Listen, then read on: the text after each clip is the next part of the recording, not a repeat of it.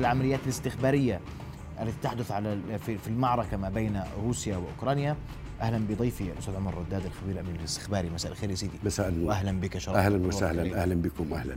قراءة التطورات والحديث اليوم عن الدعم الاستخباري الغربي والأمريكي الواضح لأوكرانيا وما تملكه آه، روسيا لمواجهة هذا الدعم. هذا جانب والجانب الآخر عدم اعتراف روسيا بخسائر ارتكبتها في المعركة على الأرض الأوكرانية. رؤيا بودكاست. اولا آه، روسيا اليوم أعلنت عن خسائرها. عدد الشهداء 558 شهيدا. عدد الجرحى 1498 شهيدا أيضا. وبالنسبة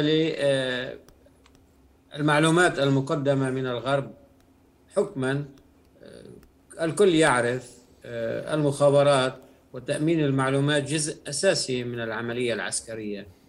وأيضا أصبح جزءا اساسيا وكان من العملية السياسية والاقتصادية أيضا. جمع المعلومات هو ضرورة جدا لأي عملية إن كانت آنية أو سريعة أو مؤقتة أو كما حصل حاليا العملية المحددة الروسية. نعم كل ذلك يتطلب الكثير من المعلومات. تشارك بجمع هذه المعلومات مجموعة من الأجهزة. من المخابرات المدنية إلى العسكرية إلى أقسام مختلفة بجمع المعلومات وخاصة الفترة الحالية هي المعلومات الإلكترونية. وحكما أوكرانيا بالإضافة إلى أنها هي أيضا تجمع لأنه يجب أن لا نستهين بقدرة أوكرانيا فهي من أهم الجيوش كانت في أوروبا وبالتالي المدرسة السوفيتية ليست مدرسة بسيطة فهم أبناء هذه المدرسة وهم أيضا على علاقات جيدة وتاريخية واجتماعية وثقافية مع روسيا فهم يمتلكون الكثير من هذه القيم. بدي أشكرك أستاذ مسلم مدير مركز ثقافة روسيا كنت معنا مباشرة من سانت بطرسبرغ شكرا جزيلا لك. أنتقل لك أستاذ عمر وأسمع بدي أسمع وجهة نظرك استخباريا. كيف تتم العمليات كيف تقاد العمليات الدعم الذي تعنيه الولايات المتحدة تحديدا تقول نواصل دعم الجيش الأوكراني بمعلومات استخبارية والحديث أنه استخباريا نعم. لم يكن من المتوقع أن تصمد أوكرانيا كل هذه المدة. رأيك؟ مساء الخير لك والإخوة المشاهدين. أعتقد كما هو معلوم المعلومات الاستخبارية فعلا الولايات المتحدة والإضافة إلى الدول الأوروبية وتحديدا بريطانيا وألمانيا وفرنسا كدول رئيسية في حلف الأطلسي. الأجهزة الاستخبارية تجمع معلوماتها كما هو معلوم عبر تقنيات فنية من خلال الأقمار الاصطناعية. و أيضا لا نغفل الجانب الآخر وهو المعلومات الاستخبارية عبر العناصر البشرية. الاستخبارات نوعين في عملية جمع المعلومات بما أننا في معارك. تتقدم الاستخبارات العسكرية بلا أدنى شك لأنها معنية بتقدم القوات وعديد القوات والأسلحة المستخدمة. وهذا كما رأينا على الأقل عبر الحرب الإعلامية عبر شركات خاصة حتى بالأقمار الاصطناعية التي كشفت عن أرتال عسكرية على سبيل المثال 60 كيلو متر قريبا من كييف قافلة تركية الرتل, الرتل العسكري الروسي عفوا أيضا معلومات بشرية ولاحظنا الدرس الاستخباري الدرس الاستخباري القوي جدا حقيقه. منذ البداية والأمريكان يؤكدون على أن روسيا كانت ستغزو. وأذكر أن وزير الخارجية لافروف والناطقة باسم الكرملين ضحكت وقابلت هذه المعلومات بسخرية لدرجة أنها قالت أبلغونا عن موعد الغزو القادم في العام القادم حتى أتمكن من أخذ الإجازة. طبعا هذا جزء من حرب التضليل وحرب الإعلام بين الجانبين لكن ثبت مع الدخول الروسي بالفعل أن معلومات الولايات المتحدة والمعلومات الغربية كانت معلومات مؤكدة بخصوص دخول روسيا. المعلومات الاستخبارية آه، كما قلت قبل قليل تلعب دورا بالحروب بشكل حاد جدا وخاصة المعلومات العسكرية وعبر مصادر فنية أو مصادر آه، بشرية غير أن حضورها بهذه المرحلة حضورها بال- بالحرب الأوكرانية كان حضور واسع ومن المؤكد. أن الأمريكان وحلف الأطلسي والدول الأوروبية الرئيسية قد سخروا كل ما لديهم من آه، معلومات استخبارية وقدموها للقيادة الأوكرانية والجيش ال- الأوكراني آه، حتى يتمكن من المواجهة لكن بالنهاية تبقى الموازين العسكرية كما هو واضح آه، هي التي تحكم آه، في آه، آه، آه، تطور العمليات الحربية آه، بين الجانبين في هذه المرحلة اسمح لي بس نعم. ال- الولايات المتحدة الأمريكية قالت كييف تسقط خلال 96 ساعة. نعم. لم تسقط كييف خلال 96 ساعة. هي معلومات استخبارية. نعم. هذه قراءة لموازين قوى عسكرية. نعم. ما الذي اختلف ما الذي اختلف مع الروس استخباريا ان صح التعبير حتى يؤخرهم كل هذا التأخير؟ إن كان تاخيرا أو الذي دفع الأوكرانيين لمزيد من المقاومة والقدرة على المناورة. نعم أعتقد أن هذا التقدير آه، ليس دفاعا عن تقديرات استخبارية أمريكية بالفعل استنادا لموازين القوى العسكرية بين الجيش الأوكراني والجيش الروسي. آه، لا تقارن. كان يعني وحتى اللحظة إذا ما أرادت روسيا أن آه، تنتشر كل قواتها وتذهب بمغامرة مغامرة عسكرية ومغامرة سياسية آه، تستطيع أن تحتل آه، أوكرانيا بالكامل لكن آه، تقدير القيادة الروسية آه، تسير ضمن خطط وخطط استراتيجية وخطط أيضا تكتيكية آه، بما فيها الاستخبار. إذا رأينا الآن آه، صورة المعركة آه، في حول كييف وفي مجمل مساحة أوكرانيا. آه، تسير في ثلاث جبهات. ال- الجبهة الأولى من الشمال شمال كييف وهي آه، كما نتذكر على الخارطة قريب من حدود بيلاروسيا آه، هذه المنطقة مهمة جدا بالنسبة لروسيا بحيث تتمكن من تطويق منطقة كييف العاصمة.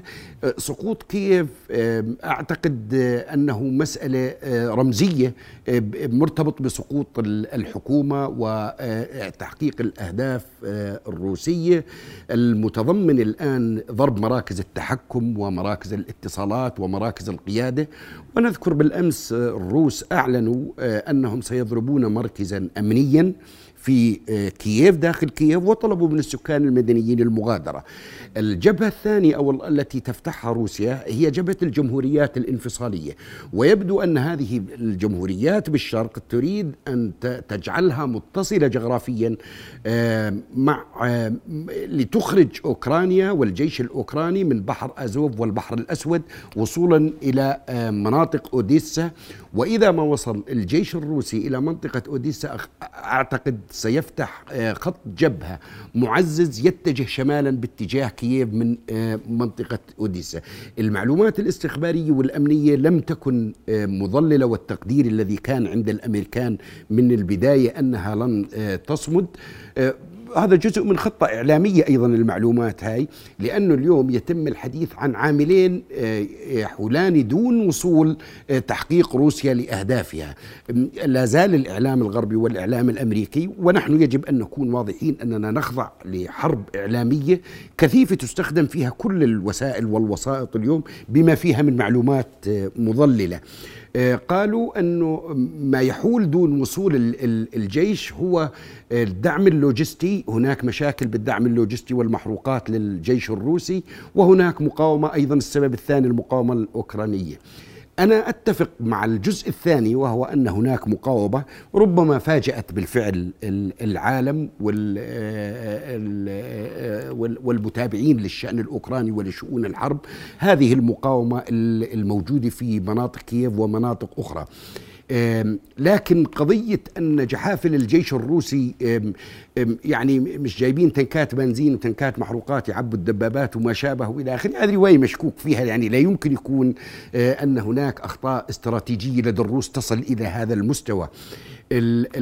في إطار ال- الحرب الإعلامية التي تشن من من من قبل الجانبين آه، نجد معلومات متضاربة ولا يمكن الوثوق بكل المعلومات لكن الحقيقة المؤكدة آه، استخباريا وامنيا وعسكريا داخل أوكرانيا آه، أن لروسيا والجيش الروسي حتى اللحظة اليد الطولى في أوكرانيا وهو يريد تقدير القيادة الروسية تريد أن تقضم يعني استراتيجيتها إشغال الجيش الأوكراني على أكثر من جبهة لتشتيت جهوده آه، ضرب آه، لأنه يعني الآن يتم تأخير الوصول إلى كييف لأنه بمجرد الوصول إلى كييف وأسقاط كييف سيتم التفاوض.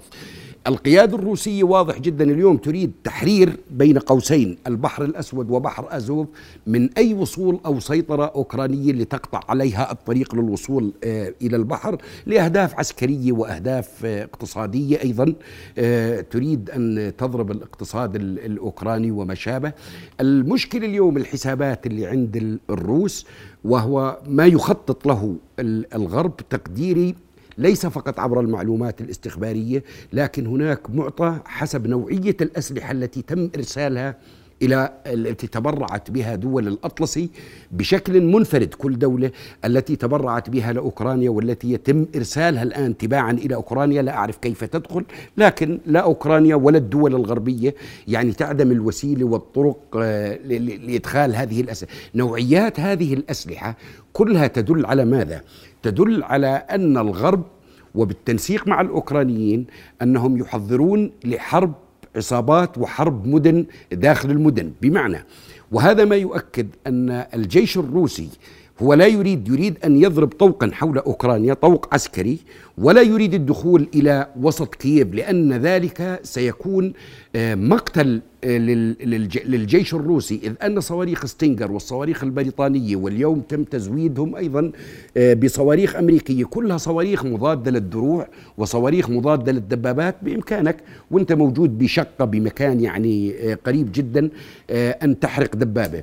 طبعا هذا في ظل الحرب الإعلامية. أعتقد القيادة الروسية تتنبه له بشكل جيد إذ أن المطلوب الآن حرق خمسة ست دبابات داخل دبابات روسية.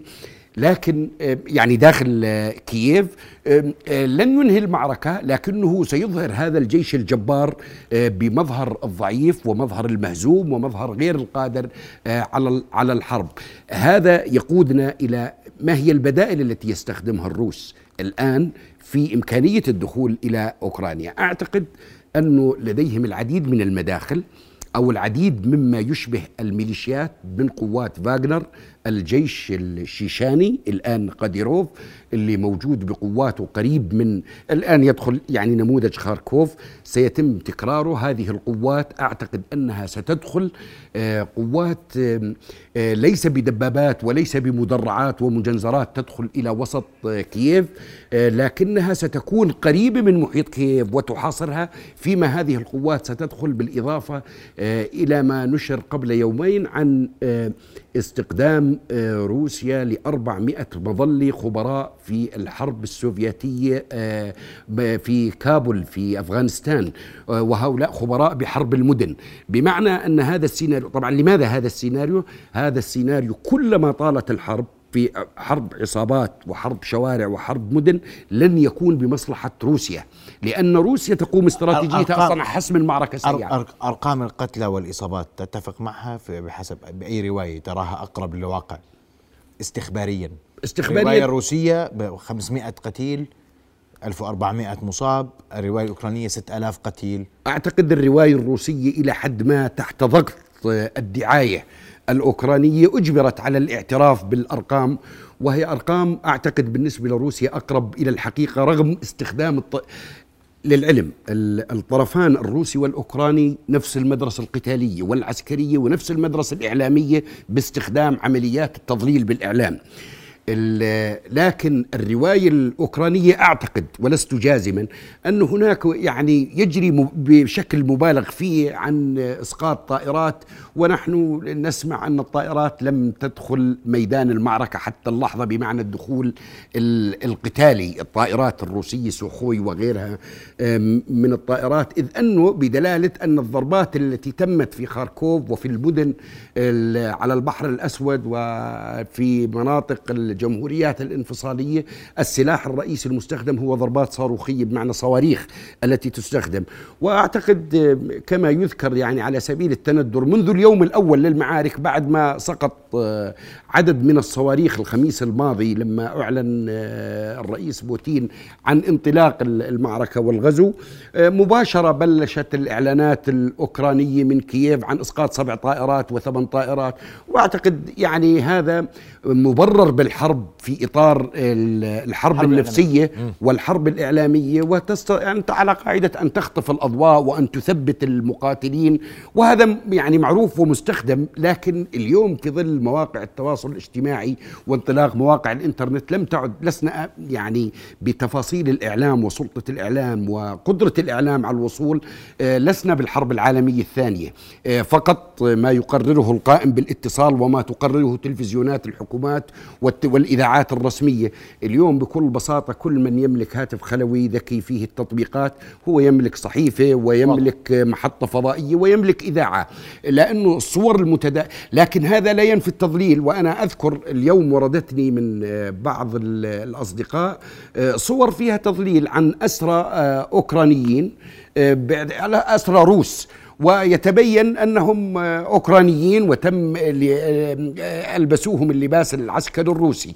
وعلى الجهة المقابلة أيضا الروس يمارسون آه، نفس الأسلوب. وهذا التضليل آه، قيل أنه يمارس في آه، بعض العمليات الحربية والعسكرية الآن من خلال أن الروس يستخدمون الزي العسكري الأوكراني نعم.